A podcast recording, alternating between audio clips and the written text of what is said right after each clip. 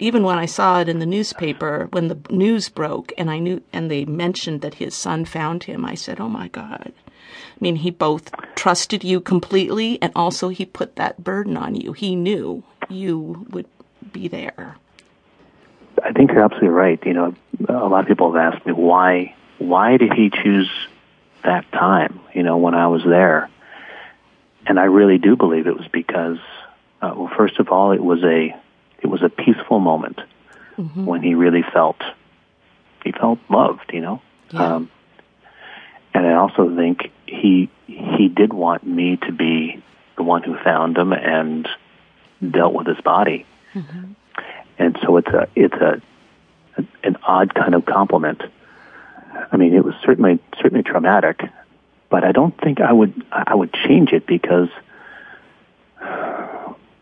what I what I always think about is what if I hadn't been there and I'd gotten a phone call. Oh my God! Yeah, that would have been so know, much and, worse. So much worse. I think. Yeah, uh, you know, and it'd take me four or five hours to get there, and I always was wondering what happened you know, what happened? What led to this? What what, what don't I know? And uh, uh, and the idea of you know his body just being there for who knows, and who knows who would have discovered him and how they would have treated him, you know, treated his body.